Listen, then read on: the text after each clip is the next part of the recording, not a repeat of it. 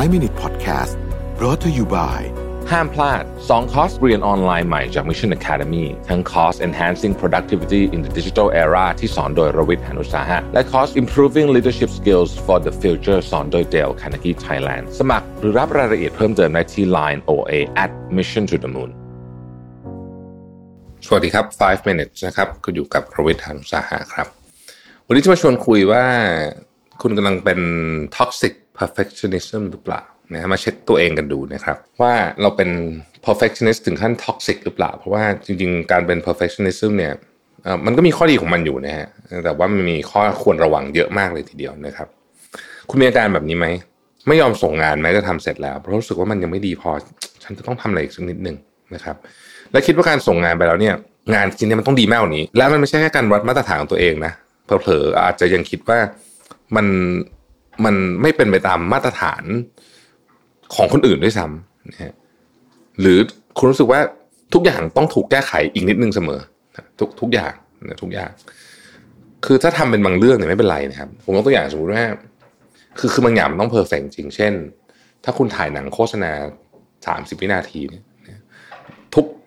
ทุกมิลลิเซคันอะมันต้องเพอร์เฟกอันนี้เข้าใจได้ อย่างนี้เป็นอย่างผมก็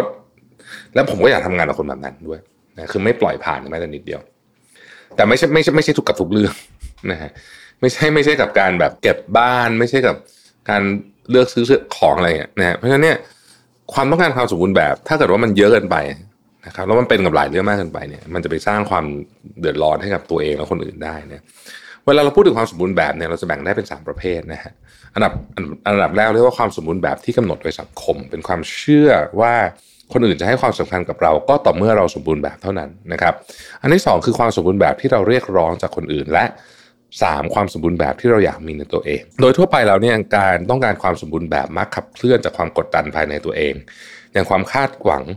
หรือความหวาดกลัว ในความล้มเหลว หรือการถูกตัดสินจากคนอื่น อาการแบบนี้เนี่ยมักเกิดขึ้นในคนวัย 30 ขึ้นไปนะครับ ซึ่งเป็นช่วงวัยที่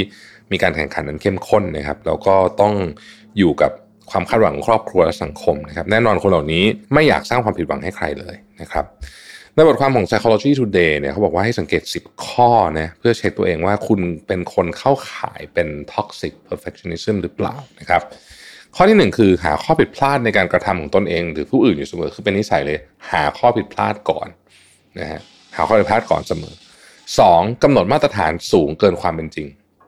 นะฮะ กำหนด คือทุกอย่างมันต้องมีมาตรฐานอยู่แล้ว แต่มาตรฐานสูงแค่ไหน มี margin of error ได้แค่ไหนนะฮะมาตรฐานสูงกับความเป็นจริงทีมันก็ทำไม่ได้หรอกเป็นไปไม่ได้นะฮะสามคิดมากเลยกับความผิดแม้เป็นเรื่องเล็กน้อยคือทำอะไรเป็นความผิดเล็กน้อยมากเนี่ยนะฮะแต่บนอยู่ไม่จบสักทีนะครับสี่ต้องการการยืนยันว่าสิ่งนั้นเป็นสิ่งที่ดีเสมอต้องการสแตมใช้คำว่าอะไรเดีย ต้องการ verification จากคนอื่นเสมอว่าสิ่งนี้นั้นทำในดีแล้วนะครับห้าหลีกเลี่ยงสถานการณ์ที่เสี่ยงต่อความล้มเหลวนะฮะอะไรก็ตามที่ทำแล้วมีโอกาสจะล้มเหลวเนี่ยซึ่งการล้มเหลวเป็นโอกาสในการเรียนรู้เรื่องใหม่ๆเนี่ยนะหลีกเลี่ยงไปเลยนะครับหกตำหนิและตั้งคำถามกับตัวเองไม่จบไม่สิ้นเจ็ดไม่สนใจเสียงชื่นชมของคนอื่น คือคนอื่นชมมาก็คิดว่าเขาชมไปอย่างนั้นแหละนะฮะแปดไม่ยินดียินร้ายไปกับชัยชนะ พอทำสำเร็จก็รู้สึกว่าเฉยๆ นะไม่รู้สึกอะไรนะฮะเก้าใช้เวลาแต่ละวันยาวนานกับงานมากขึ้น แล้วก็ชอบทำให้มันยากเนี่ยยิ่งทำยากๆยิ่งจะทำแล้วก็สิบเนี่ยหมกมุ่น พอจะส่งงานก็หมกมุ่นเลยครับว่าน่าจะควรจะถ้าหากถ้างี้รู้อะไรอย่างเงี้ยเต็มไปหมดเลยนะครับ ทีนี้ professionalism เป็นไม่ไม่ดียังไงฟังดูก็ก็น่าจะทำเป็นคนที่ทำงานได้ดี จริงๆบอกว่าคนประเภทนี้จะทำงาน ถ้าทำถ้าไม่เป็นเยอะเกินไปเนี่ย จะเป็นจะเป็น จะเป็นคนทำงานได้ระดับโลกนะฮะแล้วก็ไว้วางใจได้ด้วย เพราะว่าเพราะว่าเขาไม่ต้องห่วงคือคือเขาเขากดดันตัวเองเรียบร้อยไม่ต้องไม่ให้ใครไปกดดันนะครับ แต่ว่าถ้าเป็นเยอะเกินไปเนี่ย จะไม่พอใจแล้วก็จะโทษคนอื่นไปหมดเลย แล้วก็จะไม่พอใจกับตัวเองแล้วไม่พอใจคนอื่นเพราะพอพอเป็นเยอะเกินไปเนี่ยมันมันก็จะไปกระทบกับตัวเอง เช่น เครียดลดเซลล์เอสตีมในตัวเองลงไปซึมเศร้านะครับ อันนี้ไม่ดีต่อสุขภาพกายและใจนะครับ แล้วก็ไปกระทบกับคนอื่นด้วย นะก็คือคนอื่นก็จะโดนแบบนี้ไปด้วยนะครับ เราจะรับมือกับความต้องการความสมบูรณ์แบบยังไง จริง ๆ แล้วเนี่ย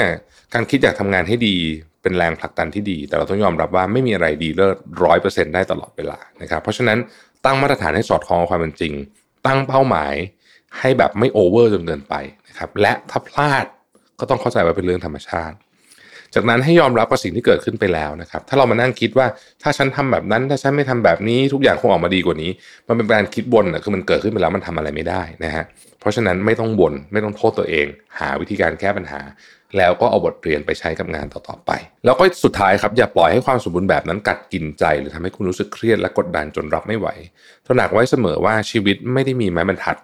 ไว้ขนาบข้างตลอดเวลา ลองยืดหยุ่นบ้างก็ได้นะครับ ไม่เสียหายหรอกเชื่อเถอะจะสบายใจขึ้นเยอะเลยนะครับ แล้วเราพบกันใหม่